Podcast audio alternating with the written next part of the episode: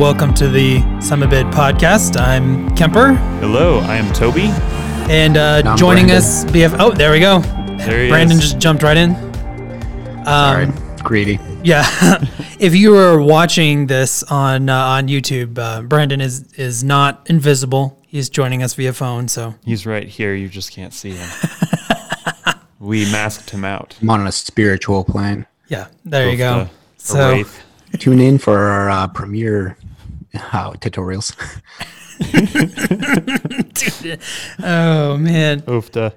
All right, so today we are going to be going over some of the rumored releases of 2021 from kind of the big five camera companies. There's think- quite a bit of stuff. yeah, I think we're just calling it the the 2021 camera prediction show. Camera predictions. There you We're go. gonna be making Something some like that. bold spec predictions about different cameras. I definitely think Canon's going to release a 12K camera this year. I mean, it blew us away last year. Let's see that 12K this year. Probably 16K actually. Oofta. They got to have one up Blackmagic, I guess. But we do have a couple of interesting news notes before we get going. Yep. Leica just announced a new camera. They announced the Leica SL S SL2S. SL2S. Okay. Wow. Here we go. uh, A7S two or A7S three competitor. It is meant to be a budget friendly five thousand dollar um, 24 megapixel uh, 4K 10 bit 422 up to 60p uh, hybrid camera, and it has IBIS and pixel shift pixel shift technology and four gigabytes of internal memory. It's got a lot of different stuff going on, but maybe the most impressive spec is apparently it shoots bursts up to 25 frames per second. Wow. Okay, so Leica's jumping because Leica's always been like low on the spec but high on the quality. Like that's been their thing. But it seems like they're um, they're focusing on on specs here. This is some interesting stuff. And the internal, the four gigabyte of internal memory is interesting. Four gigabytes not it. That's not really enough to do anything with, I guess. I mean, if you forgot your really- SD card, which I've totally never done, it could be useful. Yeah, never once. Yeah. I actually I um don't hate the idea though because I I mean I think camera companies really should move to at least having a certain amount of in-camera memory, and then you know you can still plug in SD cards or QXD or something. But I actually wish other companies would do something similar. Just you know not four gigabytes and not five thousand dollars. Right. I mean, I yeah, I and I think Tony Northrup's been calling for this. I just think it makes sense. I mean, mm-hmm. like your buffer would be so much better because like you could have it just soldered straight, the memory soldered mm-hmm. straight to the motherboard. Like it just Well, would be super fast. And in this case, it's saying that you can shoot unlimited. You can uh, shoot unlimited continuous stills at nine frames per second. oh, and that's what they're using that so for. that's what they're using that for. I actually don't even Oh. know if you can just shoot straight to that. I, I hope you can. Uh, like if you didn't have an SD card, it would be a bailout. You could shoot at least like Mm-hmm. I don't know, four gigabytes. You could probably get like 120 images out of that. oh, something like probably that. more with 24 megapixels. Yeah. So um, it's an interesting camera. I think that uh, Brandon will be switching very soon. Yep. Um, you know, he's always wanted a Leica. I think. Yep, naturally. So and then with a uh, Sigma 3512. yeah, You could put that on there. that uh, that would be a uh, six thousand dollars set setup, sixty five hundred. yeah. Yeah, 65, a little under, but well, Yeah. with tax probably not under, but They also announced may, maybe it's not new. It didn't really say it was new, but like a Leica log profile. So uh, it does have pretty fully featured video specs. I mean, it's it's doesn't shoot 4K 120. I mean, 4K, 10 bit, 422 up to 60p. Like a year ago, that would have sounded like a monster. Uh, yeah, it would have. So, well, I also think this is kind of maybe not to get into Sony too much, but I would guess the A7, um, the A7 IV might have a similar-ish spec out. Maybe maybe a little bit better or worse because it's not Leica, but you know, yeah, well, we're going to get to that Um, in a minute when we're Indeed. hitting our predictions hard. But first, we have to talk about, speaking of overly expensive, outrageous. Things I want. Yeah. thing- yeah, things. well, okay, Toby wants them, but I I don't know. So the Apple surprise announced the AirPods Max. First off, we need to talk about that being the worst name ever. For some reason, with this announcement, the word AirPods has jumped out to me and as, as like this ridiculous thing. Mm-hmm. And it's just like, you know, they should have come up with another name other than AirPods. I mean, I understand it's their their headphone line, but like if you want to take something, if you want to spend five hundred and fifty dollars, which is how much these things cost, just just bonkers. Um, considering that the Sony competition can be had for two hundred fifty dollars, like it's three hundred and fifty on the worst day, but they had them for two hundred fifty. You know, you can find them. So, um, anyway, I just uh, these things are very they're interesting, but it kind of feels I don't know. It doesn't seem like a great um, PR move for Apple right now. I don't know. They did sell Looks out like we're not ex- uh, on sorry, pre-orders. Beto. They did. They sold out on pre-orders. They did. Yes. You cannot. Uh, you will not be able to get them. I. I think you won't even be able to get one this year anymore. If you didn't Interesting. already pre-order. what do I you mean, I think, don't- Rated? sorry, uh, sorry. Um, I don't really hate them. Like, I think it's cool. I think the price tag's a little expensive, but they look really nice. Like, they look pretty sexy, actually. Um, and if the quality is there, like especially over the uh, pros, and you have a lot of substance, they look like they'd be way more comfortable. And I'm sure that's why they're doing it. They had to release something that people don't want in their ear, like it just goes around your ear. Right, right. And they have like I'm sure the audio is absolutely amazing from what I've heard. It's it's outstanding, and um, I do think it's interesting that you have the thing where um, it's the thirty dollar um, USB, excuse me, Lightning to three point five millimeter jack. So that you can plug them into a computer, and it, it's not charging. Obviously, three three point five millimeter can't support charging, Yeah, but exactly. so you can't charge them and have them plugged into your computer at the same time. Like you're kind of forced to run off battery. Um, and that's actually not super. A lot of headphones will let you not use the battery and run off a 35, uh, 3.5 millimeter because it just it doesn't actually need uh, a lot of power to operate. But these don't let you do that. Right. Um, and that's what Kemper was saying. Um, the reasons why I think that this is somewhat of a compelling product is, you know, if they if they really are comfortable and you can wear them for six hours straight, I have a, an issue where my uh, right ear gets pretty sore after just a couple of hours of wearing over ears. It's just very frustrating for me. Uh, so if I could wear them for six hours and and then it would start to happen, or maybe it didn't happen at all, that's worth quite a bit for me. The amount of if they've been able to limit latency, so maybe you could edit wirelessly with these headphones. It seems like they're not paying a ton of attention to uh, the corded wired experience. So uh, maybe these headphones will be good for that. I mean, I've not really seen any reviews yet. People have barely gotten their hands on it at this point. Um, but right. I could totally see spending that much money on headphones like this if I felt like I had that much expendable income.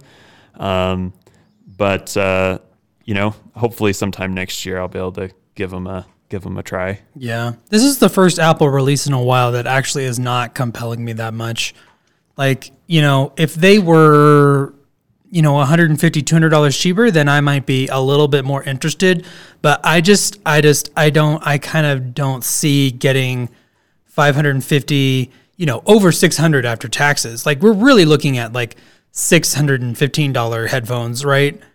and like i just i'm trying to see getting that much value out of them considering how like if i wanted a pair of over ears i could get something that's pretty close with even more features. Um but you know you don't have that apple experience. But you know part of the convenience of airpods is that you know you can take them everywhere with you so easily like that's part of what makes like my airpods pro so essential to me is that i can take them everywhere with me super easily. And these aren't, they I mean, they're portable, obviously, But you know, I'm not going on a run with them. I'm not going to just wear them around while I'm working. Have one in while I'm, you know, working on something or, you know, They do whatever. have the awareness feature, so technically speaking, you could just have them on and still hear what's going on. right. I mean that that is that is I nice. mean, your AirPods you have now have this same feature, Right. But um, I I think that it it comes down to the details. If it they actually do sound incredible, I mean, I definitely like music enough to just hang out and listen to music and get value out of that. I don't know how much you like doing that or not. yeah. Um, I uh, and you know I wear headphones all the time, and uh, it would I wouldn't mind spending this much if there's the value there of audio quality and uh, easy to use. I mean, 20 hours of battery life that doesn't sound like. I, I think that to some people, since the Sony's do have 30 hours of battery life, it doesn't sound like the absolute most, but uh, you're not going to run into that battery limit very often unless you just, I guess, don't charge it for like a week and a half. Then they might die. Right. I don't know. Right. It's Like- kind of in that um, that uncanny valley of charging where you have to charge it just like you have to charge it infrequently just enough, you know, where it's like you actually will run into a situation.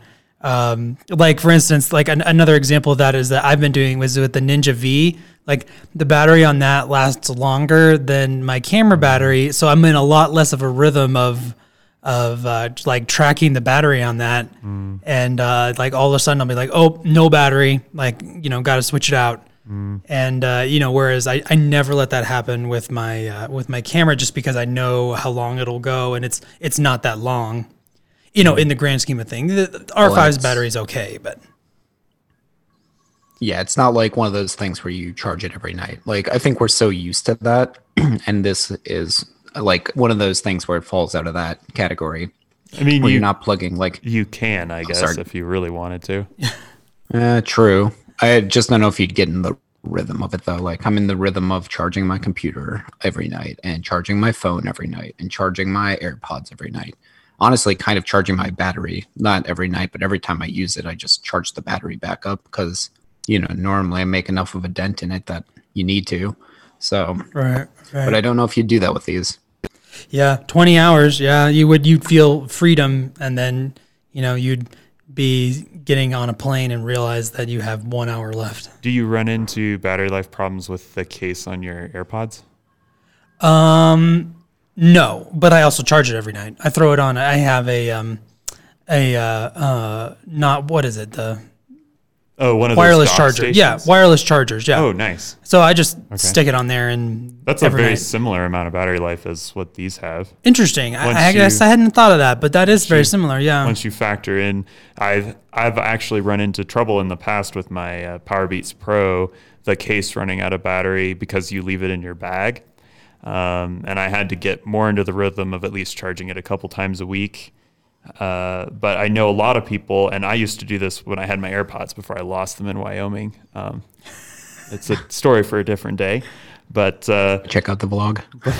before I lost them in Wyoming, uh, I did charge those every day. So I think there is a weird thing that you're pointing out here where there is certain devices it's just it clicks, you charge them every day, even if you wouldn't actually have to. Because I did that with my AirPods. I had a charger by my bed that I plugged them into.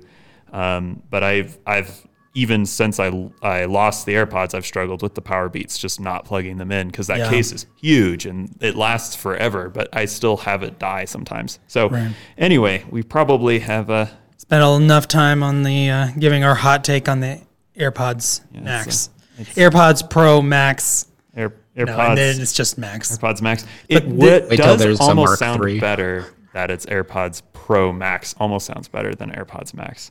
Yes, I agree. Probably because the phone is called the a- Pro Max. they're gonna do like they're gonna do a really like um even more professional version of them and they're gonna be called the apple airpods pro max and then they're gonna do a mark 2 and a mark 3 so it'll be the apple airpods pro max mark 2 Yeah, and it's Oh, going to be twenty four hundred dollars. Right, exactly. Like m- o- other moder- monitoring headphones. All right, so like we did on our other show for the biggest wins and losses of the camera industry in 2020, uh, I set this up so we could go through the camera brands in alphabetical order. Uh, so the first brand here at the top is Canon, and they have rumored of uh, like five new RF mount stills hybrid bodies coming out, uh, which is a lot for one year. Yeah. We've got They're going to replace, it looks like they're going to replace the RP, which is good because the RP was underpowered for sure. And then it looks like they might called- replace the EOS R. Yeah, that's kind of what it's looking like. Uh, there's a potential replacement for the EOS R. I guess that, I mean, they do have a gap. That 30 megapixel camera right now it goes from 20 to 45. That's quite a gap. So they may be thinking 30. put yeah. another 31 in there. I don't know. I You don't think know. it's going to be more like the A7? Because I don't think the R6 is really like an equivalent to the A7 series. Do you think it'll be more like an A7 series camera? What What do you mean not equivalent? Like, oh right, yeah. I mean, I I hear what you're saying. The the R6 is a little above like the A7 III. Um, Yeah. just Yeah. Like, and kind of different, like more video focused and more lower megapixels, but like for a reason. Where the A7 is, I don't know. I guess I don't know. It just seems different. No, yeah. I mean, I, I think that, that it probably is going to be right at that $2,000 price point. Um, and I'm guessing it won't have 4K 60. That would be. Yeah, that would make sense. Or I, I even was wondering if maybe they're just gonna take the R, the EOS R, put it in an R6 body, leave the IBIS in, and not touch the video a ton. Because I feel like that's the R6's purpose is to be like the video centric camera, even though it has overheating problems. But that's different. That's a different conversation. I'm sure Canon's not looking at it that way. Um, and then the R would be like the stills body, it, the R replacement. So like the EOS R Mark II, I guess, or whatever.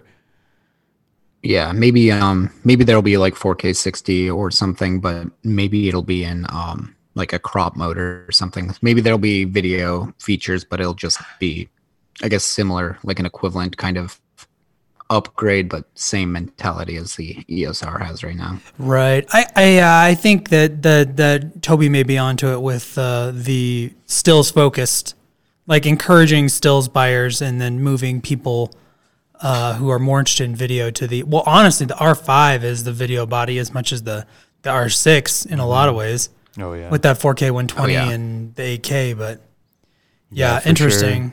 And then there's going to be an APS-C RF mount body. This is notable just because it means that the the M mount is dead. I guess that is what that means, isn't it?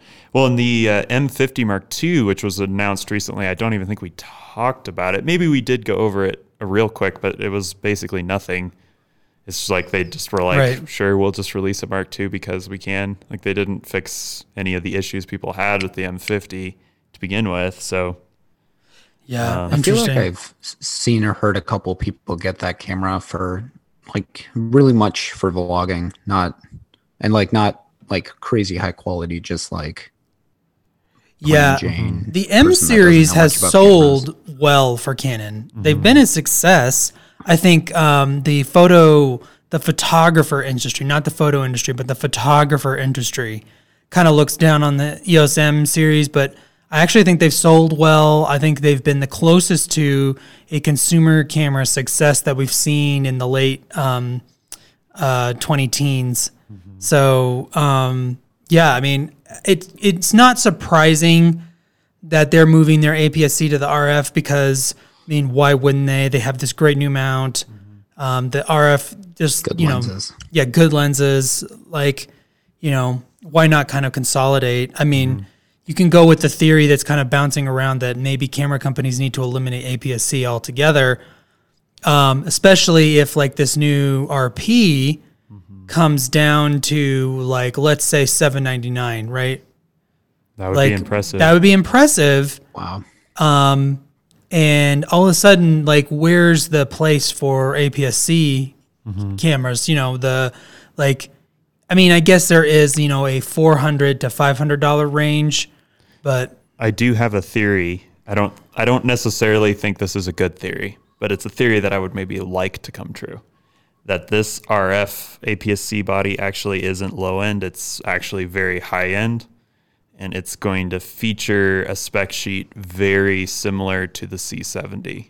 oh, So 4K 120, it's going to sort of be the non-overheating version, maybe, of these other cameras, and just kind of be a an, uh, a 7D basically, okay, and okay, not low end. Because that's I almost feel like there's more justification for this camera in a cine video stills hybrid setting than in a low end setting. Because if the RP that is the RP replacement is released and is even the same price, the current RP is going to get even cheaper and it's still full frame and still mm-hmm. 26 megapixels.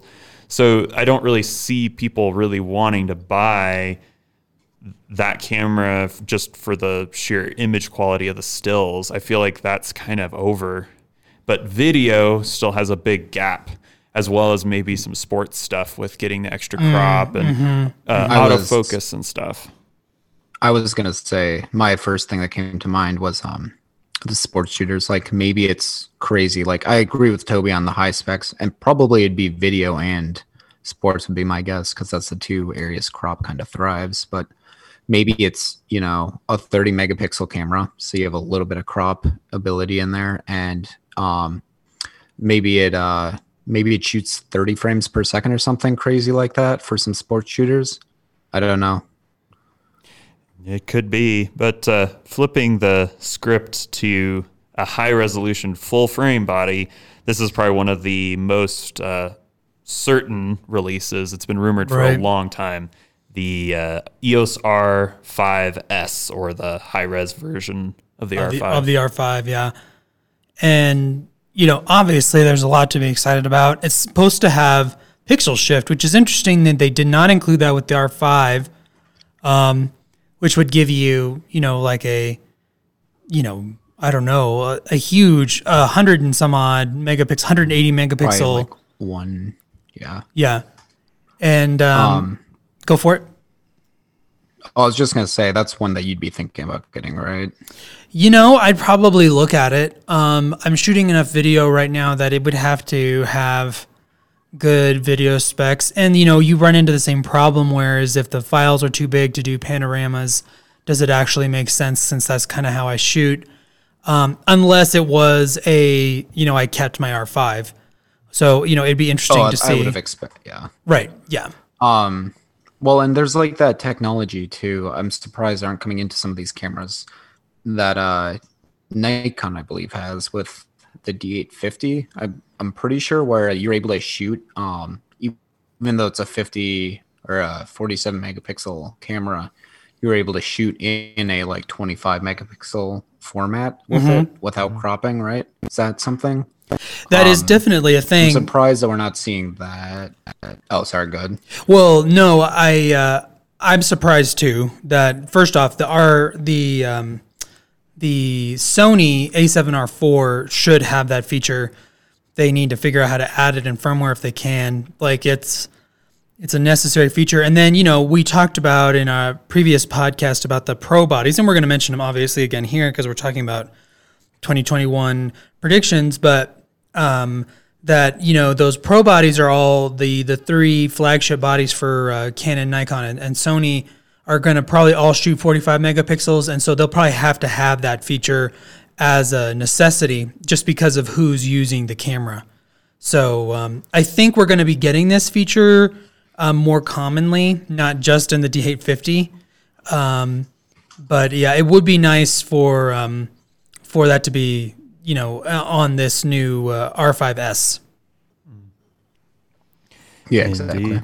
So uh, before we maybe just uh, talk about the flagship RF mount camera that may be coming, uh, and maybe the fact that that might be coming could also foreshadow a few lenses that might be coming.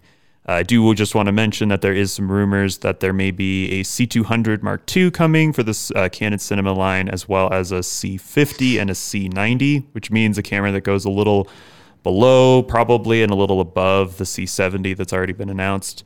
Uh, I have no clue exactly what those maybe would end up looking like, but uh, what would you guys want this flagship RF mount camera to? Uh, what kind of specs would you guys want to have it have for you to maybe purchase that camera? Since I don't think either of you have ever really gone to that flagship level of camera before. So, what would this need to do to kind of convert you that direction? So, um, I don't know. I already I say this as a Sony shooter right now, but um, I really already like the specs in the R5. Like, it'd be hard for them to do too too much, I would think. But I mean, if they got rid of the overheating, so that just was not a thing. Um, maybe added a grip to the body, so it just naturally had a grip on it, kind of like the 1DX series. Um, I think I like the megapixels where they're at, but maybe if they made it like no, I think megapixels would have to stay about the same 45. Um Oh no, it already has really good IBIS in the R5. Uh, Yeah. frames per second is really good in the R5. Um I'm trying to think of what I'd even want more. I think Um, getting that fully blackout free shooting experience like um, the A9. I mean, Oh, like the- the R5's yeah. close, but like having a fully silent version of the the R5 with no blackout, and it's rumored to have a global shutter, which would enable that. Um, and um, but yeah, I mean, I'm I'm with Brandon. Like you know, it's it's gonna be there's gonna be maybe probably some quality of life things above the R5, but actual spec wise, I'm not sure what it's gonna bring to the table that would convert me. Yeah, I, I think that uh, there's potential just within that professional camera body, like professional handling, durability, and stuff. I could see potentially down the line buying another version of this camera. So, like a, I don't know what they're gonna call it. The they already took the EOS R, so maybe this is the EOS R1 or something um, to kind of uh, harken back to the 1D series. Um, maybe I get a Mark II or a Mark III of this. I just don't foresee them being able to do anything in this particular camera. It would really be mind blowing. But Canon did put some crazy features in cameras we I would never have expected a year ago that Canon would have done what they did. So who knows? There may be something in this camera that just really makes it uh, compelling. Uh, it's, it'll probably be a little more conservative than maybe we would think it would be because it is a pro camera as well, just spec sheet Right. wise. But Well, and it is telling that um, that these three pro bodies, then we you know we devoted a whole podcast to them, um, you know, uh, a couple months ago. But these three pro bodies, we look at Nikon and Sony as them being necessities. And here we're with Canon, we're like, well, it's going to be nice. I think that just goes to show how far the R5 went um, for them. But I, you know, it's not like a if they don't get a R1 out in 2021, they're in huge trouble. Because honestly, they won't. Like these new Pro Nikon and Sony bodies, which will have very similar specs to what we're just talking about, um, they will. You know, the R5 will compete with them. It won't be quite as good, but it, you know, it also be will be cheaper and you know more established. So I just think that just kind of goes to show the the dent in the industry that the R5 actually made. And a lot of these cameras are, Yeah. we're maybe hoping for a spec sheet that is similar to the R5s. All right, so lenses. The uh, Canon's got a big lineup of lenses here. This is based off of Canon's uh, roadmap. So there's a good chance some of these are 2022 releases, but it also means that they're a little less rumors. They're a little bit more, well, when are they going to happen is more of the question. Um, and right now we're looking at Canon is looking at releasing two tilt shift lenses, the 14 millimeter f4 and the 24 millimeter f3.5 tilt shifts. These lenses will be the first tilt shift lenses to have autofocus. Yeah, that's going to be huge. It's going to make tilt shift lenses um, usable in a way that that they haven't been. They've been very kind of had a steep learning curve to really learn how to use, but um, I think having them have autofocus, it's to, you know, those will be very intriguing. They'll be very expensive, but very intriguing lenses. And then for the zoom lenses, uh, the roadmap includes the RF 10 to 24 f4L, the uh, RF 14 to 35 f4IS USM, the RF 18 to 45 f4 to f5.6. I think that that lens confirms that there's going to be an APS-C RF body because Yeah. I mean 18 to 45 would be great for full frame, but I just that does that seems like an APS-C lens. No, it's an ABS Um, lens. Yeah. And then uh, the 70 to 200 f4L, which was already announced. Um, the RF 100 to 400. They're going to actually do a 100 to 400 to go next to the 100 to 500. I I think it's going to be not an L lens. Oh, okay. Kind of like a 70 to 300. Yep. Yep. I bet it'll also be just well, yeah, super cheap. Just because look at the aperture on that. Um, it's a five. Well, I guess people can't see it, but five point six to seven point one. So It's also uh, no USM is the better one. STM is the the not quite as good. It's louder, I think. Is that? It's louder and slower, isn't it? Something. Yeah. STM is. Yeah. Yeah. Yeah. Uh, and then with the prime lenses, uh, to make Brandon upset, there is a 135 1.4L USM that they may be announcing. That sounds like something that would be right up your alley. well, and a 35 1.2. like You want so. you guys. that 1.4 Yeah. would be pretty wild at 135. Oh, 135, 1 2, and an 85, 1 2 on an R5 body could probably hold me over until I don't even know. Maybe I don't need other lenses, Yeah. technically speaking. for portraiture. I don't think Yeah. so. Yeah, 135. It's actually one oh, four, oh, 1.4, not 1.2, but the 35 is a 1.2. 1.2. Isn't The the 35 85 one. Oh, you were saying what 35 1.2, not 135. I got confused. Sorry. Yeah, no, no. Sorry. If I do the uh, 35 1.2 and the 85 1.2. Yeah. And Yeah. honestly, I think that could, I don't, I mean, I do a decent amount of uh, landscape stuff, obviously, but I think I could even use it with the landscape stuff 35 panorama. Yep. Um, even doing Astro, an Astro 35 1.2 panorama. Yeah. Um, If I could, I'd have to buy some tripod mount stuff and whatnot, but that'd be dope. Yeah, that would be really cool. The there's a couple of macros, a 24 1.8 IS STM, which actually might be a lens I'm interested in if they announce that next year. Uh, Yeah. Just because of that focal length, that aperture is a really nice crossover for some of the stuff that I might be looking for next year. Uh, 100 f2.8L uh, macro, just you know they got to get that 100 macro in there. Right. and then they got super tellies, finally, super telly primes, uh, 400 28, 500 f4, 600 f4, 800 5.6, and a 1200 f8. So that is a crazy super telly prime lineup right there. That's gonna that'll Indeed. that'll take care of stuff. I bet that Yeah, won't all be in 2021, but how wild would it be if they just like announced them Announced at all of them at once. That would be amazing. That would We be would just insane. watch Kemper try to figure out how to sell his kidney to buy a uh, no F600 joke. F4. Yeah. No, Oofda. no joke. Um, okay, so we probably spent enough time on Canon.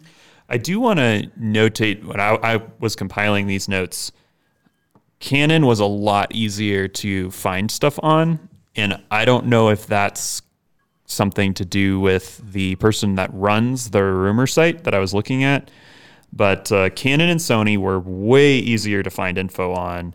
It was really easy to scroll around and find rumors. Fuji and Nikon and Panasonic, I really had to dig. And I want everyone to just take all of the rumors a lot less seriously with these three kind of middle camera companies because they seem a lot less reliable based off of um, uh, kind of what I was looking at actually on the site. So a lot of the stuff we just talked about, I'm very confident is going to happen. Some of the stuff we're going to be talking about as we move down the line is, uh, you know, I, I just don't know. I don't think we really know what these camera companies are planning, but we have some stuff to talk about, and we're going to start off with Fuji. They have a uh, a new smaller GFX 100 with IBIS is kind of the headlining feature I was able to find or headlining rumor for next year. Yeah, um, I mean that's pretty cool. I guess the the the large one has ibis though, right? So it, it's just making it smaller then. Yeah, realistically, it's just putting it in a GFX 50 body, kind of is the idea. Oh yeah, smart. Um, and uh, Maybe with better ibis would be my assumption, but yeah, yeah, who knows? Yeah, I Maybe mean, worse ibis.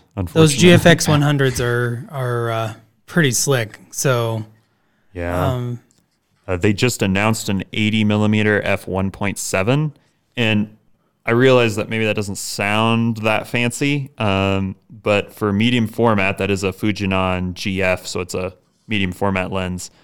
Um, that's going to be super like a, fast. like a 50 1.7. That's crazy fast. right, yeah. I mean, you should look at the the primes. They're all f4. Like I think there's a couple 2.8s, but that's like 1.4 in uh, 2.8 is like 1.4. It- Not equivalent, but like in How in- difficult it is to get. yeah how difficult it is to get the the rarity of the of the lens so Mm-hmm. um yeah that is exciting to see uh uh basically a 50 who knows what the One, equivalent of that is? maybe or no maybe it should be even F1. more and it's more closer to an f1 so yeah that's exciting and uh Yeah. They've got an APS-C 27 millimeter f2.8, so on the other end of that spectrum, a very slow, a very slow prime lens. But it is a uh, it is a uh, pancake prime, so that's to oh be okay expected. yeah that's cool Um, and then the XE4 is rumored to come out in the spring. I was only able to find rumors for the first half of 2021, so I, I I wasn't able to locate anything else. Right. um, well, and really honestly, notable. the reliable stuff is probably all going to be first half, right? I think there's some, uh, you know, you can. I mean, I guess July is what I look at. Is like a lot of what we're talking about probably will come out by July, which is when the Tokyo Olympics are. So, which were supposed to happen this year, Indeed. but got jacked up. Yep, they did. So, unfortunately, that's kind of all we have on Fuji. Uh, I guess I'll ask Brandon what would Fuji need to release this year, or could they release anything this year that would make you look at them as a possible option? That's a good question. Um, I don't know. I've always had like an affinity for uh, Fuji. Um, I don't know why. It's just always one of those brands. I'm just like, oh yeah. Like I kind of go between like, oh yeah, Sony. I like Sony. Even a little bit of Nikon, and kind of thinking about switching to Canon, but that's been a thing for a while. But Fuji's been for a while just that company that I'm like, I really like the Fuji colors and everything, but um, I'm not quite willing to go to a crop camera, I think, and I don't know. Um, Don't quite have the budget for a medium format camera either, probably. Right. I just I just don't think it's quite worth it. Maybe that's what it would have to be is the the medium format camera would have to be fast enough, nice enough and worth it to get. But you know, that 50 or sorry, 80 millimeter f1.7 could be something that would kind of get me to go that way. And if uh if they can figure out just how to, you know, the high megapixel, if the colors there and everything. And I know the colors are already really good on medium format, but if they could just figure out how to just make it so much dis- more distinguishable from just like, you know, even like the R5 or even my A7R3, uh, that could be something. Could you be swayed? I'm, I'm trying to figure out what lens you'd really want if uh, Kemper, if you wanted to switch to medium format. Because for landscape work, primarily, what would that even look like? Well, yeah, I mean, like you'd have to fully convert to the, you know, working out the back of your car, you know, style of, of landscape photography. Because you know, you'd have to get uh, the whole suite of primes, probably the whole gamut. They have some zooms. The zooms are not as good. They really aren't as good as the primes on the medium format, from what I understand. Like you know, the zooms and and uh, primes on on some of the the full frame mounts are. Uh, you know, semi equivalent nowadays. Um, you know, you can get faster on primes, but the actual image quality, just because of of how much stress that huge sensor puts on the lens to resolve, um, the primes really matter. So I, you know, it's kind of an intriguing thing. I would think that for me, that would be like a project in, in a few years to start building out in a in a in its own system. So rather than being my main system, it would be something that I would have on the side that would uh, And maybe you could figure out some sort of project that would kind of pay for it and also um, would take advantage of Exactly. what it's yeah. giving you. That, that's what that's the scenario I would see, and I don't think that they have to change much in, in what they're releasing for it to make that me interested in that. I'm obviously interested in the GFX 100. I mean, it's Mm-hmm. a medium format 100 megapixel camera. As a landscape photographer, I'm interested. So Mm-hmm. you had me at 100 megapixels. yeah. It could be Oofed fair. up. It could be really, really cool for uh, astrophotography. I keep, I feel like I keep bringing up Yes. astrophotography. yes, they but could. um, uh, if they were able to get a fast, you know, probably 24 millimeter for that, it'd be pretty wide. I actually don't know what the conversion is. yeah. Um, The like a conversion's more complicated because the size like- of medium format isn't consistent. Right. Yeah, it's not a direct. It's Yeah. not the same aspect ratio, so converting it is is is hard. Mm-hmm. But um, yeah, yeah, probably Nikon time, eh? Nikon. So something like that'd be cool. Anyways, Yeah. I found um, I found no rumored camera bodies except for what we talked about before with that flagship. Um, I guess maybe Nikon One or N One or Z One or something like that. Um, that may come out, which we kind of hypothesized having similar specs to maybe the R5, R1 camera we talked about earlier.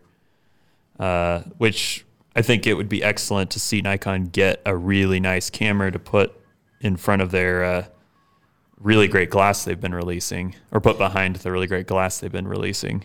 Yeah, I mean, like this, like we've talked about the the Z6 and Z7 are not um, not bad cameras, but really get some of this. So, what are we all looking at here? There's a lot. So um, what I did was is I actually found the roadmap that Nikon had announced for their lenses. And I just put the photo in here partially because I'm really interested that they did not include the apertures on any of the lenses that have not been announced yet.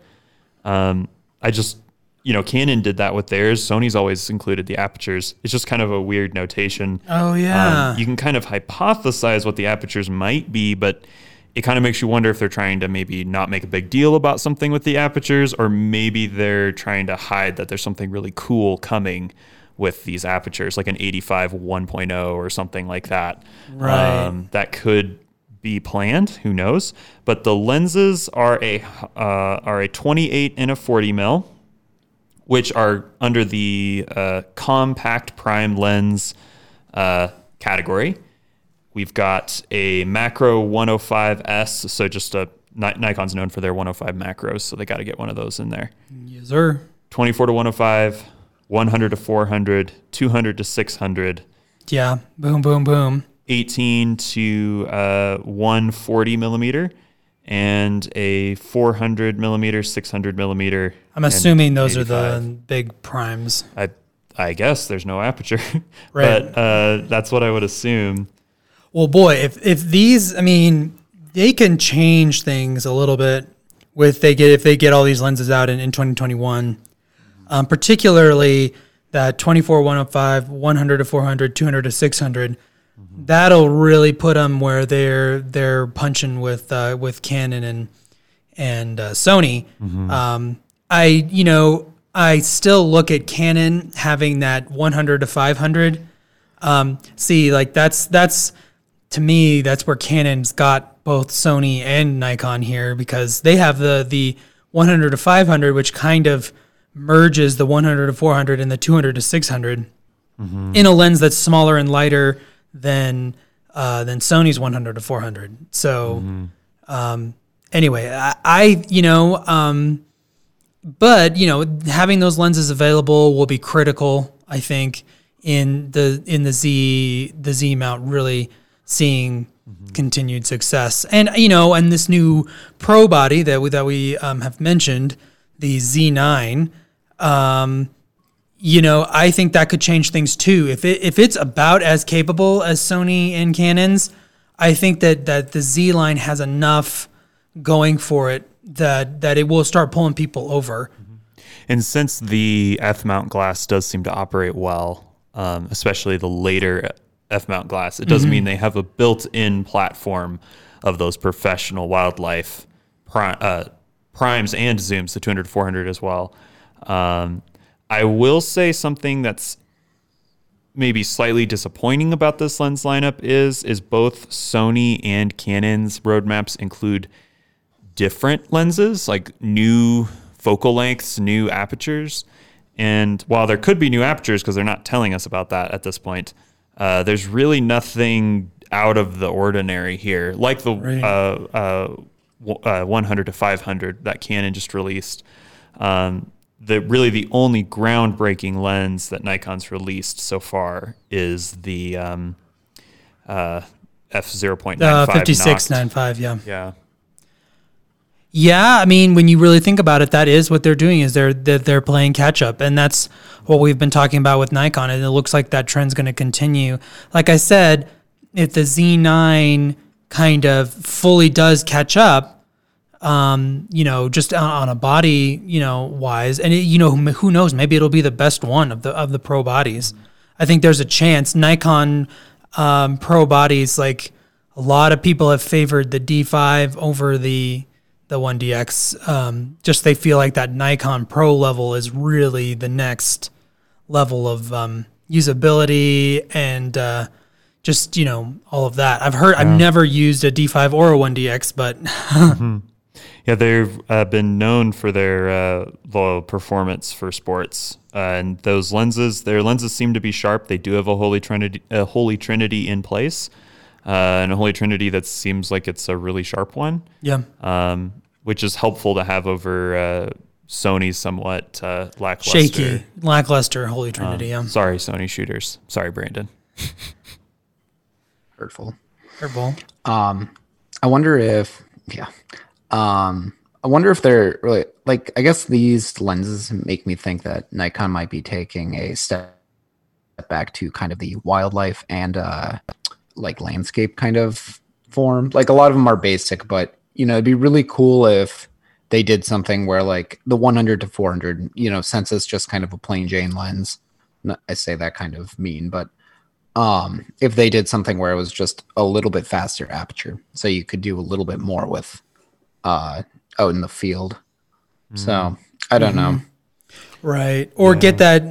Um, well, I bet the 200 to 600 will be 5.6 constant because their previous uh, 200 to uh, wait was it that was that 200 to 500? It's 200 500. It was 5.6 constant. So That'd be innovative. What is uh, Sony's? I forget the aperture on that. it is um, don't know for off the top of my head. 5.6 to 6.3 is what I think. I know it winds up at 600 being 6.3.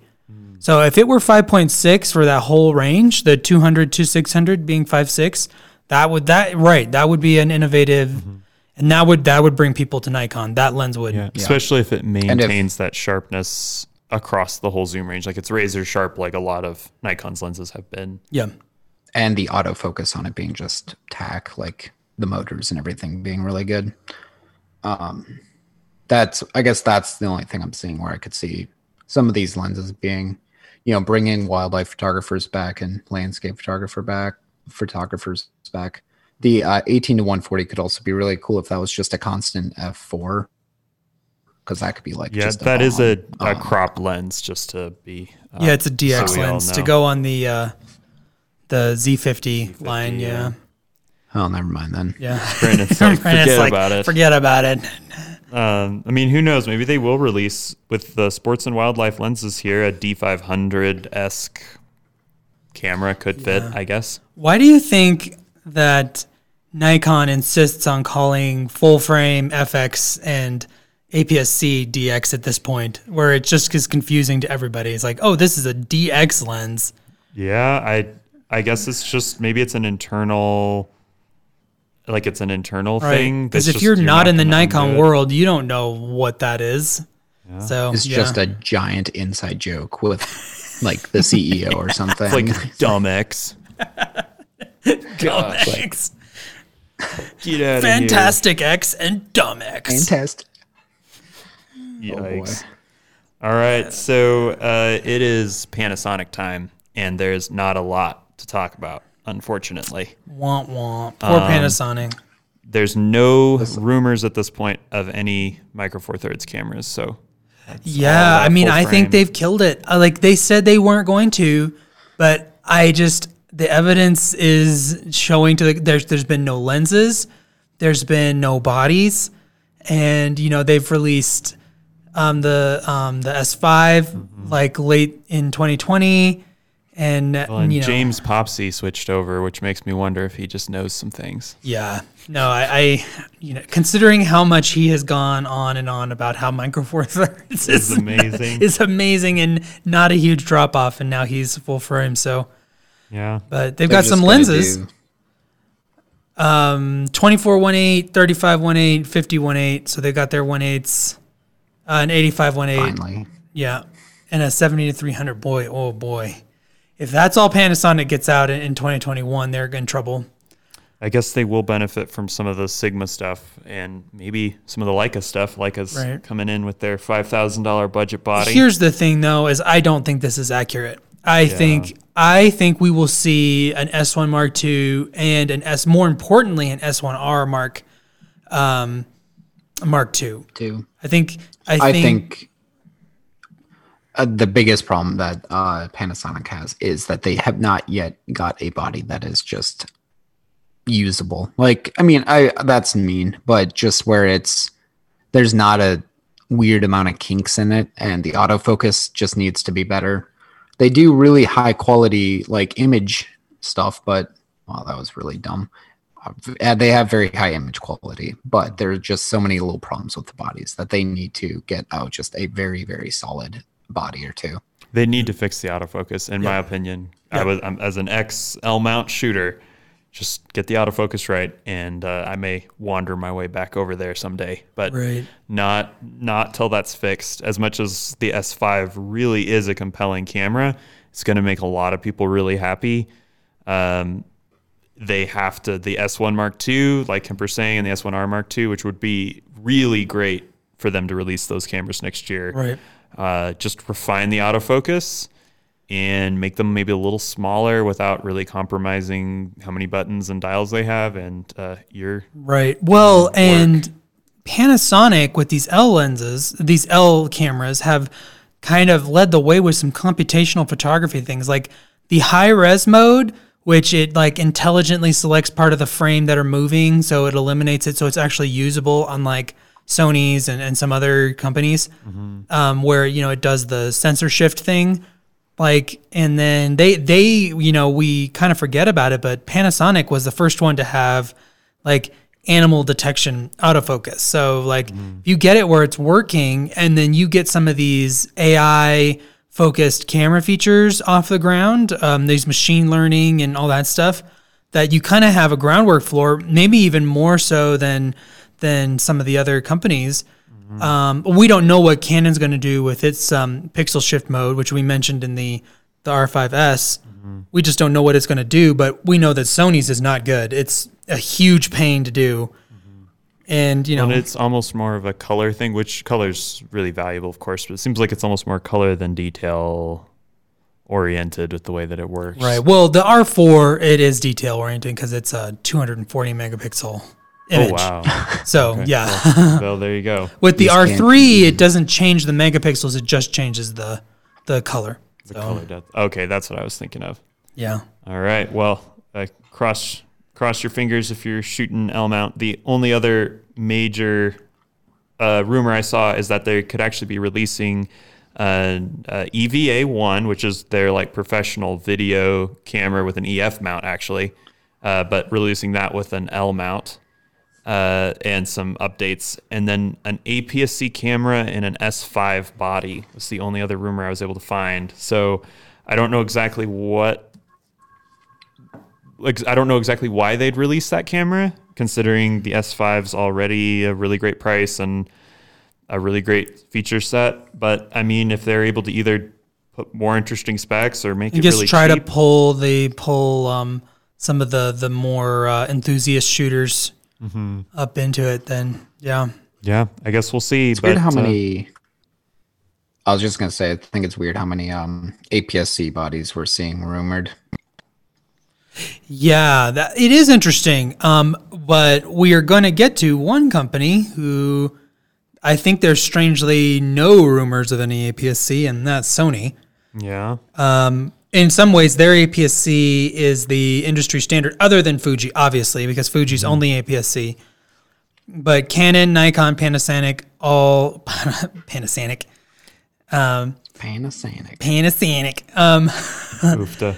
They um they're bringing APS-C, but Sony no word on it, which um kind of comes into my my theory that that Sony's trying to kill it off. That's what the the A7C was was the um, the beginning of the end for Sony APS-C because they probably look at buyers and they're like, well, we can get them to spend 150 $200 more, you know, in a few years, granted, not not right now, for a full frame body and then they only have one ecosystem to worry about. Yeah, for sure. Um, before we jump fully into Sony, there's really one big Sigma rumor I wanted to mention that applies to Canon and Nikon. Uh, Sigma is rumored to start producing lenses for Z mount and RF mount in 2021, which would be a huge deal because that's one of Sony's biggest advantages right now is you get you get Sigma uh, with uh, Right. And I wonder if this means Tamron as well. I would assume Tamron's doing it as well. Unless Sony Tamron just might has that not because corner uh, has that corner. Unless Sony's just making them not do that. Well. Sony That's what I would Sony owns they own a, a part of it, but they don't they they can't dictate what Tamron is still its own company. Like Yeah. they can release Oh, for but, whatever you camera know- company wants. That also being said, Sony's kind of famous for producing stuff for other companies, anyways. Like for Right, so exactly. many years, and maybe even now, they do the sensors for Nikon. So Sony probably will be like, "Yeah, sure, make us money from other." Yeah, no, companies." yeah. I mean, So, it's I don't know. It I think that actually would actually make more sense considering I don't think sony's makes the um, the sensors for the Z cameras. I could be wrong, but uh, to my knowledge, it's actually a company called TowerJazz that makes those sensors. That's Um, it's uh, not. I think that the the started with the D850 on. It's not been Sony. Interestingly enough, um, it- it- I could But be the, wrong. um, it, it's not like common knowledge where they actually get them. So, uh, go ahead, Brandon. Okay. Oh, I was just gonna say, um, are they still producing uh the D610 and stuff like that? I don't know if they're going that far back. I mean, they definitely are still producing cameras that have Sony sensors, though. They're making Okay. D850s still, probably. Yeah, D850s. They're making. They just released the D. Oh, what's it called? The D750. The D750. Yeah, Yeah. they just released that in um, this last year. I think it was this year. If it wasn't, it was late last year. yeah. We Um, we should have had that in our 2020 roundup episode if it was. Yeah, shoot, we forgot about that. But, But um, to kind of jump in full force into what Sony's looking at. Um, uh, the first thing at the top here is the Sony A9 III, uh, which Oh, is um, a tentative name. we wanted- Toby, we wanted to mention that Sigma has patented a um 200 millimeter f2 and a 300 millimeter f2.8. Oh yeah, for sure. That's actually uh, Um, 200 f2 would be pretty uh, pretty sweet. that'd be huge. Yeah, yeah. 300, The 208. thing- Ooh, both of those. The s- the specific thing about that that I would love is this would be sorry we keep talking about my gear set but something on my mind but uh R5 with the 28 to 70 the 85 1.2 and the um uh 200 f2 I would that would be just a dream for me I Yeah. think I could live off those three Wow. that would be that would be. I think a lot of people could live off those three, Brandon. hurtful Uh, truthful. Oh man, and the 300 2.8 that's getting towards uh, uh, wildlife, of course, wildlife sports. Right. Well, kind of and then the nice thing about that is that it won't be quite as big as those other ones, but you can put teleconverters on it. Um, that's kind of because you know you put a 2x teleconverter on it and it's a 600 um 5.6 5.6. yeah. Yeah. so like that's that's really um that's really handy and it's it's small and light so that's always been the Or- big advantage of a three of a 300 28 what were you gonna say Brandon Uh, the 200 millimeter f2 actually would be super cool like that too because you'd get what a 400 f4 how would how i'm trying to think of how yeah the stops that's what you would get there's a L2. 400 So, f4 yeah yeah. it would it would work. Uh, I think it halves the light. It's a little different than stops. I think No, it is. No, it, it is. stops. It's the same It as stops. Yep. So it, it would take it down to f four. Yep. So I mean that's a 400 f four still decently fast. Right. Sure. Well, and then That's it would pretty be fast and right. All right. So the Sony A9 III. Uh, some of the rumors Dun, dun, here dun. is a uh, uh, Sony will launch this new high-end camera in quarter one of 2021, maybe at uh, maybe on January 11th. So we're talking uh, pretty soon at CES show. Um, it will be named as an A9 series camera and not an A7 series camera. So it may be an A9S or an A9 III. Um, it will have a new 50 megapixel sensor, which is like doubling the resolution of the A9 II. 8K 30p video. Um, it's not an amazing 8K mode, meaning you won't be getting 8K 60 um, or anything like that. Uh, it's kind of out whether it'll overheat. Of course, hard to say at this They're point. saying with no overheating, but It, we'll see. We'll see. Um, Sony's not like this perfect camera company that's never had overheating problems. I'm I'm sorry to break the news to everyone, but uh, Toby would never have experienced something like that. never possibly would have happened to me one time. Um, uh, other specs from the A7S3, so the EVS, the EVF autofocus, and maybe the flip screen. Who knows? Um, the uh, at least one uh, one thousand five hundred dollars more expensive than the R5. Uh, so expect something like 499 is what it says. uh, yeah, four thousand nine hundred and ninety nine dollars. That's not fifteen hundred more than the R five though. That's it would be fifty five hundred. Yeah, like 55 is 13. 1500. Yeah. Anyway, So um, Sony Alpha Rumors guy didn't do his math quite. it has apparently been rumored in uh, the code has been it's there's been a code that he thinks might be it. The Sony Alpha Rumors guy thinks might be it has been registered in Asia. So that would mean very early January we may be talking about this camera. So Brandon, I have a very serious question for you. Are you gonna drop six thousand dollars on this camera? Probably.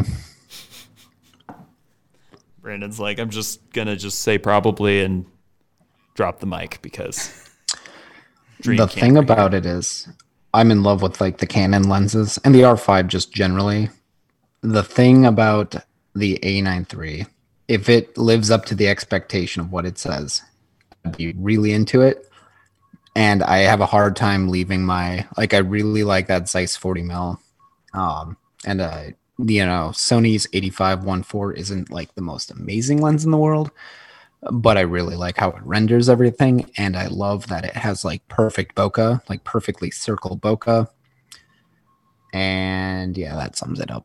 I just really like those two lenses. So, So just sell all your lenses, keep those two lenses, and buy this camera. There we go. yep, exactly. Sounds like a foolproof plan. Um, All my plans are foolproof. is there anything that um, the A9 III could have in it, Kemper, that would that would make you even think about it? At this point, no. I, I don't see, especially with the R1 on the horizon, right? Um, it seems to me like this is just so similar to the R5. Like, what's going to be? I mean, obviously, it's going to have full silent shooting and all that, which I was talking about on the wanting on the R1. Um, but like, you know, I'm sure it's going to be like, you know, the the big new toy and it will be super exciting. But I don't see, um, I don't see quite what it would bring to the table that would that would make me switch. Certainly switch, you know, switch back after all of the the drama getting over to Canon in the first point. Well, and it, it doesn't have the lenses, and that's the. Uh, I mean, Right. it has Sony's. Oh, yeah, lenses, Sony's got bad, great lenses. I think- it doesn't have your lenses, which Right. uh, is always an, Yeah. an issue when you really start getting, uh, when you really start getting your lens setup uh, crystallized. It can get a lot more difficult to switch over, which I think is that's literally what's saving Nikon right now. Is people have their 20 Nikon lenses they saved up over the past 20 years. Yep. And uh, you're not going to Honestly, just trade and the that. D850 still being there. Yep. Yeah. Yeah. Well, and that's the thing. We, you know, I was actually going to mention this back when we were doing when we were talking about Nikon. Is that Nikon's the only one of these brands whose DSLRs are still considered somewhat serviceable, like the D850. Like Canon, everyone's moved on from their DSLRs because they weren't very good, and Yeah, at the Sony's like what you know, way way gone. Yeah. We don't talk about that. Yeah. Brandon's Oof, like uh, the A mount never happened. Not, it wasn't even a thing. Oofta. I did own an A mount camera one time. I'm the only one of us that did. That A55? A58. A58. A58. My yeah. first first interchangeable lens camera. And uh, honestly, that was kind of a big camera for you, like Yeah. development wise. Although I still think you got some really amazing shots off of that. What was it like a Coolpix? It was like a compact DSLR. The Oh, Canon man, SX60 is 50 Yeah. actually is what I had. 50. Um, uh, it's actually funny. Uh, uh, my girlfriend has one of those cameras, and I had seen one in years. So I finally got to like pick one up again, and it was like so much smaller than I remembered it being. Um, Like three times smaller. Because like when I first had it, like I felt like I had like this really cool camera. Like it looked legit. It looked really cool. And then I was like picking it up and like it has one dial on the back and like two or three buttons and you have to like press this one button and then press another button to change the aperture. It's it's a really kind of a a uh, a weird experience to like go back to that camera again and get to actually hold it and, and operate it a little bit. Um, but yeah, that was my first real camera that I owned. Took it to the Tetons and Yellowstone. That was Yeah. that was uh, Oh, and um, speaking of that camera, and speaking of Sony, before I switched to Sony, um, I bought. I was very early on to the A7 original. Like Right. I don't even. Yeah, it was super early.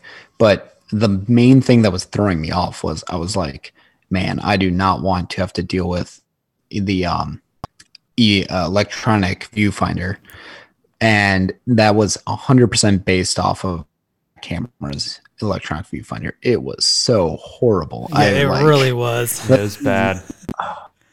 and like that we're and we're talking about Sony original A7 viewfinder, which was not great, but in comparison, the Sony like that was amazing comparatively. The Indeed. Sony originals viewfinder was just like, wow, it's like I can see in a whole different world. And then that other one is like, it was almost like you were looking at a picture of a screen, like of a screen. It really was- was. ugh. It really it was. It was the smallest thing in the entire world. Um, all right, so this camera is one I'm probably gonna have a hard time not buying, but I'm gonna really try not to buy it, at least not until 2022, um, and that is the Sony A7 IV. Um, it is uh, it, quarter two announcement at the earliest. Quarter three is more likely. That's not great to me. I feel like the A7 Yeah. IV is kind of needed yesterday, right this second. Um, and right. I think the A7 III survived the Panasonics and Nikon and Canon's announcements, but only just barely. I mean, they need to update it to make it. It's certainly not more compelling. It would maybe make me keep my A7 III if I still had it, but um, Right. Um, it's I think the A7 III is just living off hype at this point. People are Yeah. just like, oh yeah, that's a good camera. Like they don't look at the statistics or anything. They just are like, yeah, that's that famous one. yeah, yeah. So the rumor is saying that the A7 IV will have a new sensor with faster readout and will not recycle the 24 megapixel one. So that'd be the first time in the A7 line of cameras. Um, his source, the Sony Alpha Rumors guy's source, said 30 to 32 megapixels. That would be a great sweet spot for this camera. It would be. Um, it would kind of, it would be the EOS R of your dreams at that point, probably, or Right. my dreams anyway, um, with full frame 4K and all that goodness. Um, the EVF will have 3.69 million dots and not 5.7, so they're still putting a, a lower, sharp a lot lower. uh, uh, LCD than their higher end cameras. Uh, most probably, the LCD will also be on the cheap side, um, but the image quality and AF will be top notch. That was a note that he had there. Yeah. Um, We've talked about that. The Sony Alpha Rumors guy, he uh, he kind of likes. Uh, he just he really truly drinks the Kool Aid. Like he just. well, I mean, if you if you're a Sony shooter though, looking for rumors, that's maybe that's what you want. You want some. Right. I mean, he's like he's like I'm going to sweeten the bad news that they're not fixing the LCD. It's going to be on the cheap side, but image quality and AF are going to be top notch. I mean, I, I expect it will be. right? Um, yeah, yeah. I mean, I, I would as well. The uh, video will be 4K 60p. What that means is that's significant because that means that 4K 120 will not be in a single one of these recent camera rollouts um, of the the kind of mid range full frame cameras. There's you. It's the S3 and it's the R5, and that's it.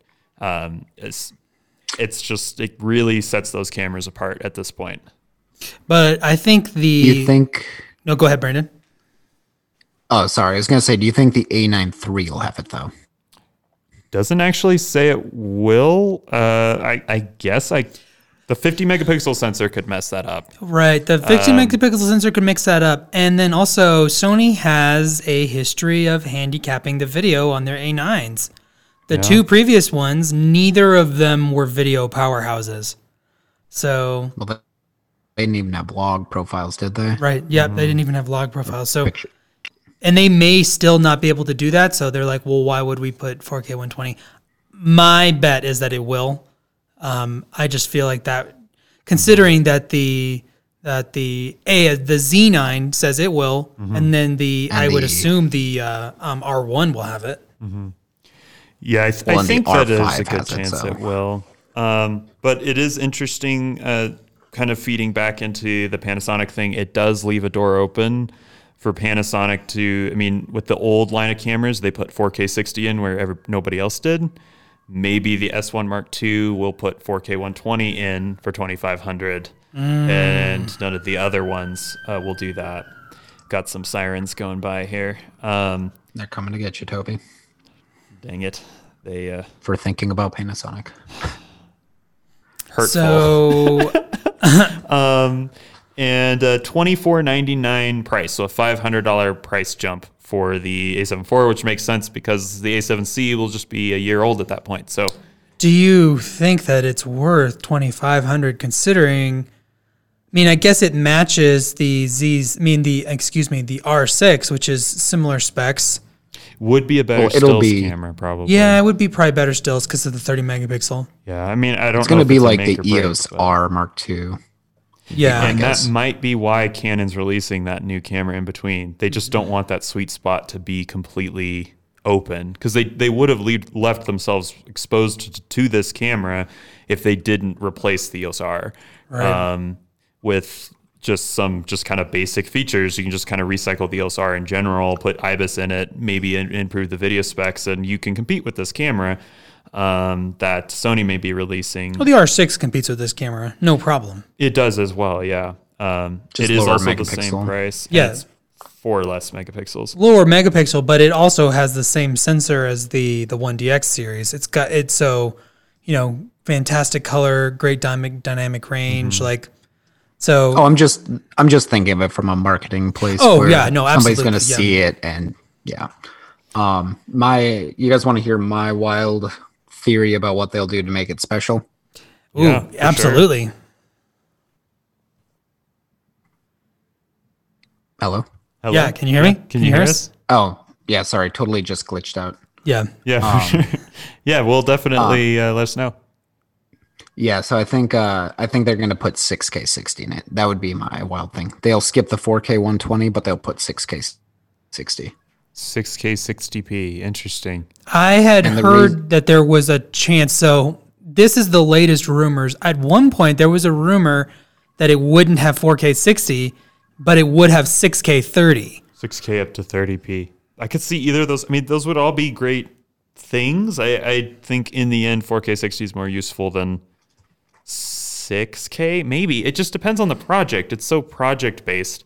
You, you could Yeah. shoot so Well, many videos and never need to use the 6K.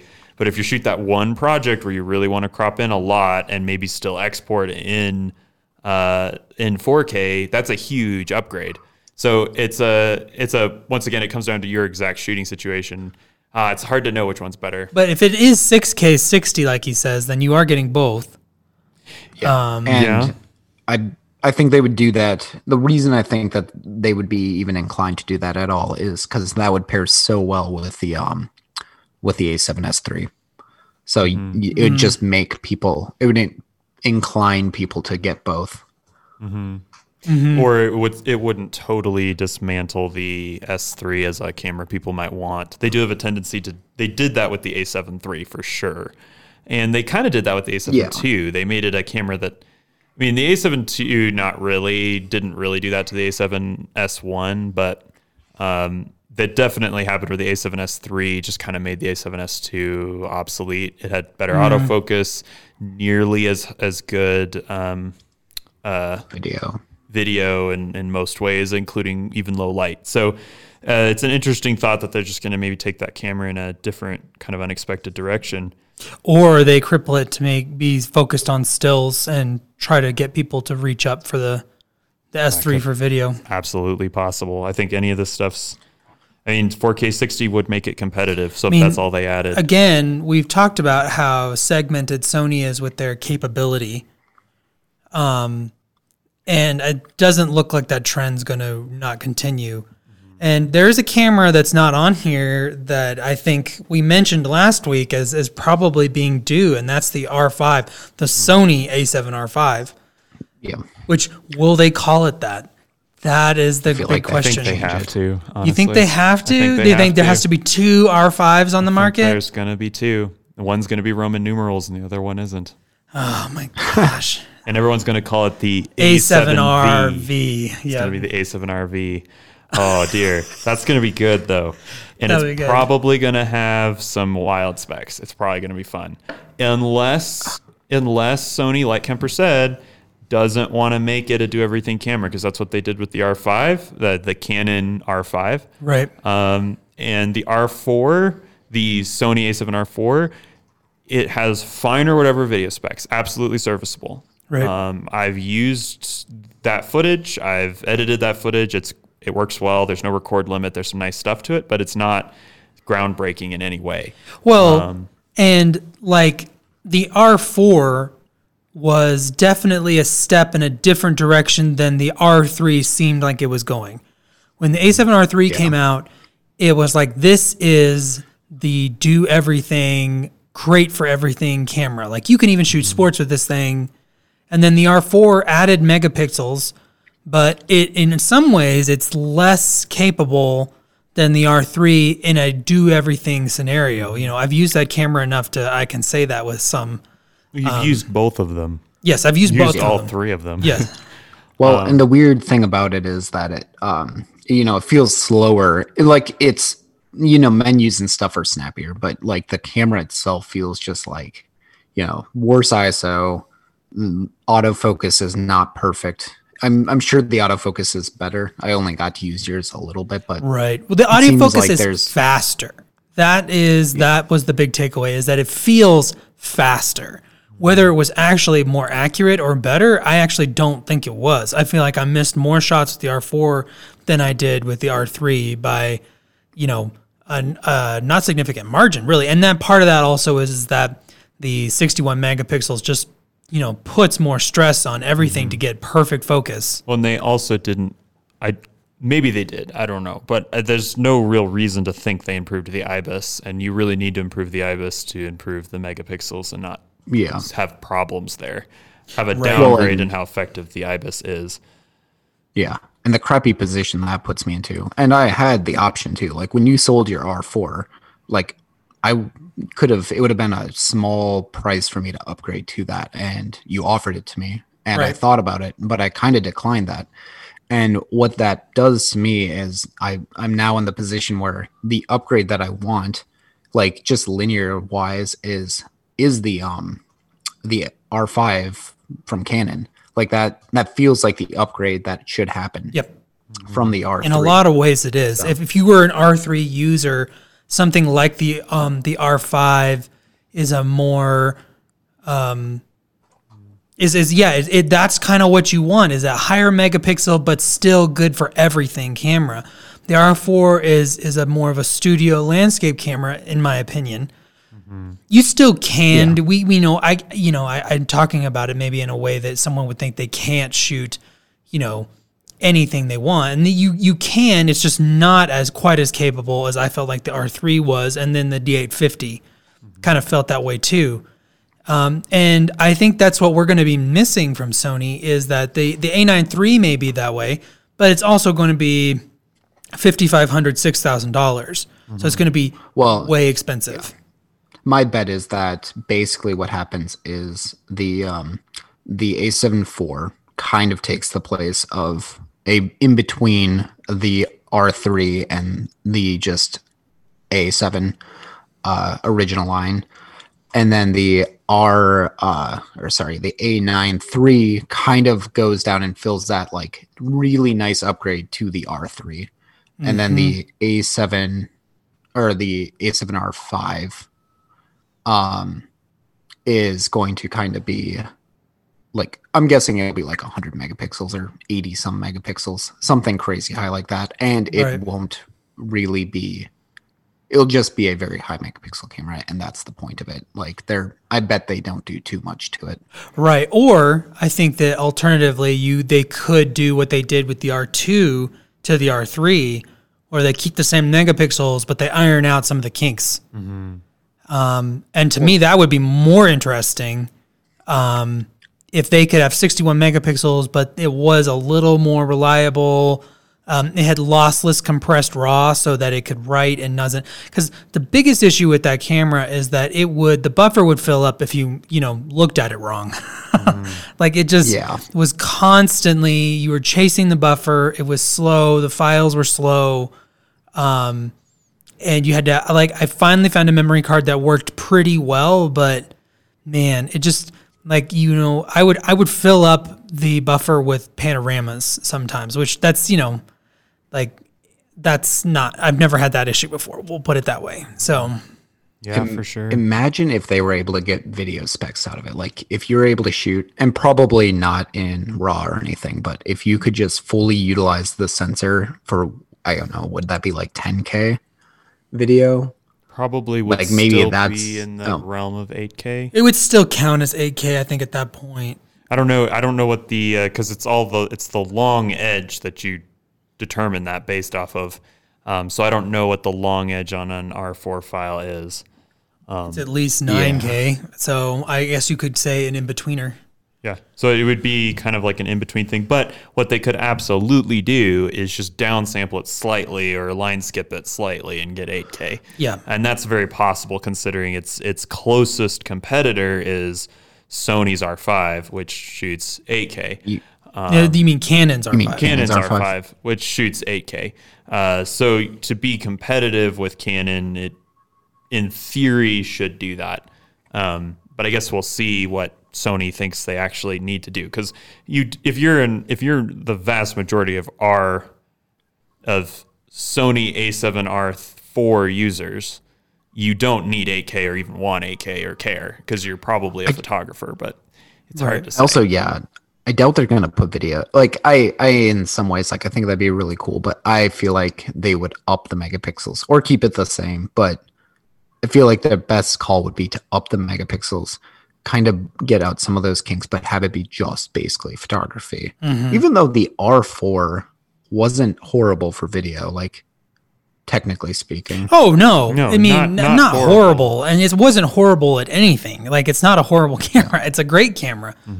Um, but um, it's still it wasn't quite like when the R three came out. It was like as almost as good at video as anything else out there. And when the R four came out, it was behind. It started from behind because it mm-hmm. didn't even change anything from the R three. It's the same video specs almost to a T. has eye autofocus in video, which is Doesn't not bad. but down- it, that's the main difference. It also downsamples from 6K, I believe. Yes, in APS-C mode though, not in full frame. So Oh, and not okay. Interesting. yeah.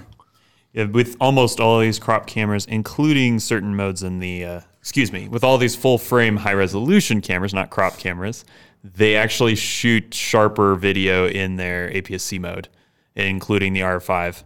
Um, that's actually a little bit sharper in that APS-C mode because it's just easier for the camera to process that information. um, in many situations. But I think a lot of people default to full frame anyway because it's got that uh, it's got that nice look. Which Yeah, full frame you're not, look. You're not always going for sharpness. A lot of the time, you're going for good color and contrast and the field of view you want and everything else. But yeah, It's so just so important. moving on into what is actually on this list of stuff that's rumored, um, we have a new entry level RX camera, is what he's thinking. Um, it's already been registered, so the announcement will be soon. I don't know if that really affects any of us, but it's cool, I guess. Um, a Sony 35 millimeter f 1.4 GM, and uh, Brandon experienced uh, last year some of the issues with uh, Sony's current Sony Zeiss 35 mil. So, did, are you Yeah. interested in that at all? Um, no, I think I'm staying with the 40. The if I were to change to a 35, it would be the Sigma 35, which is a 1.2. one two. Yeah. Yeah, and it's just a beautiful lens, like image quality. It's big, really big, but I really like the Sigma one. Um, so I don't know the Zeiss one, and I don't know. Like, I realized the other day, or maybe I mentioned on the other podcast, but I shoot mainly with the Zeiss lenses actually. So I have four lenses right now in my bag, and I really do like my two Zeiss lenses, the Batis uh, series. But when I got the uh, 3514 uh, Zeiss, it felt like a downgrade from the Sigma, like uh, like not native. It had Right, like the- that converter or semi-native, I guess. Right. but Yeah. The like, semi native. Yeah. um, and I really did like that 35 one four. But when I got the uh, Zeiss 35, oh, what is it? Distagon maybe? Zeiss Distagon? Yeah. Something that like something that. Something Yeah. like that. Yeah. Um, it just had horrible chromatic aberration. Um, it didn't seem as sharp. I mean, I'm really nitpicking, so I'm not trying to bash it too much, but it just and it didn't have the Zeiss color. It felt like it had kind of that weird green uh, tint to it that um, the Zeiss uh, 24 to 70 f4 that I had a while ago had. And I just, I don't know, I returned it. I actually, I think I returned it with saying it was um, defective, but I just, yeah, I don't know. Just having flashbacks to that. So I don't know. I think I would go with the Sigma 3512. Yeah. But I guess that I- your experience does show that Sony maybe did need to uh, plug that gap. yeah. Uh, it was time for them to replace that lens. Yep. I agree. uh, with Yeah. something a little bit more. This is going to be a G Master. I'm sure it's going to be fantastic. And the really interesting lens that's rumored is the 16 millimeter f 1.8 G Master. That's That would be beautiful. the same size as the 24 millimeter f 1.4. The 24 Yeah. 14 is tiny too. Yeah, that's going to be great. That's going to be a great Astro lens.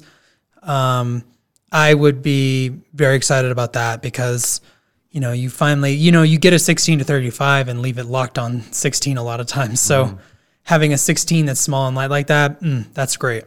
Yeah, and, And 1.8 1.8 like just I'm thinking about Sigma 16 1.8 which is a honker of a lens. Like holy crap, that thing's big. It's probably Sigma's like biggest lens. The uh, 14 prime you mean? least. Oh, yeah, okay, I'm thinking of the 14. Yeah, the Oh, 14.18. Oh, yeah. actually, sorry. That'll be I'm surprised there aren't more 16 primes. Um, but yeah, 16 1.8 will be like a beautiful kind of middle ground. Yeah. It'll also be a really great vlogging lens for all the people that just got their S3s. Not jealous of those people at all. Not even 1%. yeah. Um, To- Toby's not even thinking about it. not even it's not even on my mind. Uh, the S3 is just dead to me. I just terrible camera. I just made some Toby people would- mad, even though I'm being sarcastic. Um, Yeah, Toby would hate having a ooh, like a prime sweep, like a oh, oh an A7S3 with the Sony uh 16 millimeter 1.8 and the 24 14. Oh, the Zeiss 40 f2. Um, probably an 85 and the Zeiss 85 1. Point, uh, 1.8 with that image stabilization. Super nice. All right, Yeah. just a couple more notations here that. at the bottom. Um, the A7S3 will get the firmware update that lets it shoot 12 bit RAW, and the Sigma FE lenses. Uh, uh, due to autofocus bugs, the 70 to 200 2.8 FE uh, lens launch still delayed. Uh, more FE primes coming in 2021 from Sigma. So uh, that kind of does it. That was actually a lot of stuff we had to go through there. Yeah, a lot of stuff. I um I guess it's surprise it was a lot of stuff, but I'm left kind of feeling like, well, it seems like it could be interesting. Um, none of this is surprising. I didn't see anything new. I mean, I kind of know, but I, I, wonder what we're going to be surprised. Um, surprised by the amount of cameras Canon's uh, rumored to be releasing. That's five cameras plus three more, um, plus three more Cine bodies. Because I might have mentioned this earlier, but the C200 Mark II is rumored for uh, April release. So that's a ton of cameras from Canon. Like Canon's doing a ton of stuff. Yeah. Um, and Sony's doing a lot because I bet Sony does more than what's on this list, including the R5 or the uh, Sony A7RV, should yeah. we say? Uh, just the, to clarify. Right. Well, the I mean, Sony does also randomly surprise you with uh, a long gap between cameras. You know, mm-hmm. everyone's like, "Oh, Sony releases so quickly; their release schedule so much quicker," but then they, you know, it was way long. That we waited a long time for the A7 III. The S3 was years overdue. Five years. Yeah. Um, and I could see the next R kind of them letting the the current R4 get very long in the tooth. Before actually upgrading it. So I guess it's due this year, and we talked about it, but maybe it won't come. Yeah, well, I think see. there's a chance it won't come. Literally based off the fact that if they release this A9 III, that might kind of fill that gap for a lot of people, and they might want to push that. But yeah, I don't know. Yeah, I mean it's hard to there you know make up a huge amount of sales volume in the those fifty five hundred to six thousand dollar cameras. Mm-hmm. They just you know there's not a huge volume on them, but yeah, I wonder what the number actually is. It'd be interesting to know. Like yeah. a one DX Mark III, did they sell? I could see it being like fifty thousand. I could see it being like five thousand. Like I could see it being anywhere like in there. Yeah. Um, like, ouch. There's twelve. It's because it's a DSLR in 2020. All right, so that is kind of the outlook at 2021. Uh, you can definitely follow us on YouTube or uh, any of uh, your favorite podcasting apps, and yep. we will be uh, covering this stuff as it launches or doesn't launch, I suppose. Yeah, and uh, you can definitely uh, be looking out for those videos. It sounds like 2021 might get off to a good start for Sony here. Yeah, yeah, I think we'll be talking about Sony in early 2021. So, all right. Uh, well, thank you guys so much for watching. And let us know if you have any wild predictions in the comments down below. Or uh, I think you can also message uh, Summit Bit on Instagram if you've got anything, uh, any yeah. wild predictions to make yourself. We'll, we'll shout you out if you get something right. Yeah, absolutely. All right. Have a good one. Have a good one. Bye. Bye. Peace.